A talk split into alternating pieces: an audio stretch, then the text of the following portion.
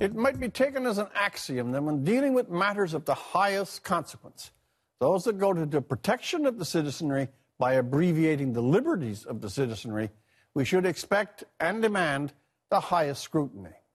Such is the current terror legislation. It lies at the very intersection of public safety and individual liberty.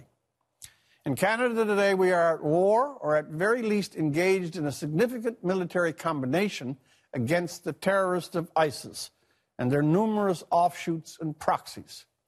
ISIS acts with truly astonishing horror and violence. It has named Canada as one of its enemies. There has been that sad and recent day in Ottawa when Corporal Cirillo was murdered at the War Memorial, and the failed effort to extend the killing that same day to our Parliament itself. Acid reminders both of the grim new world we live in. There is no surprise then that the new legislation is receiving wide support. It is naturally reassuring to us all that government is making a tangible effort to prevent terror attacks.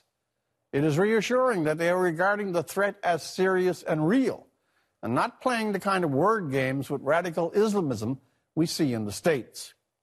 All that said, it is also reassuring that Thomas Mulcair, the opposition leader, is doing what an opposition leader must do.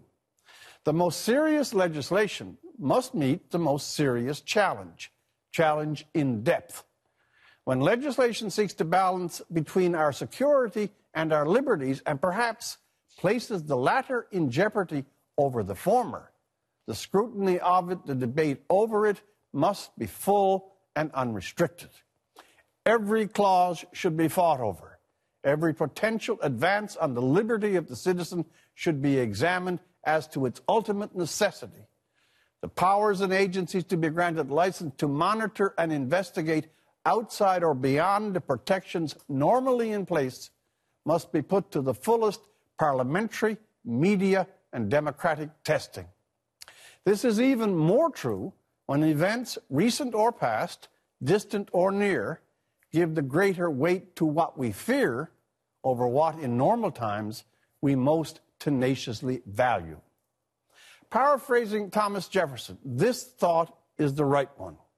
It is preferable to be exposed to the dangers attending too much liberty than those attending too small a degree of it.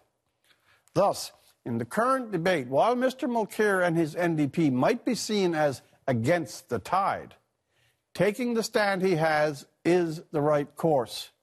We should not abridge our liberties or set up mechanisms to abridge them without the fullest and most strenuous scrutiny and opposition we are capable of, and all of the oversight which our situation allows. For the National, I'm Rex Murphy.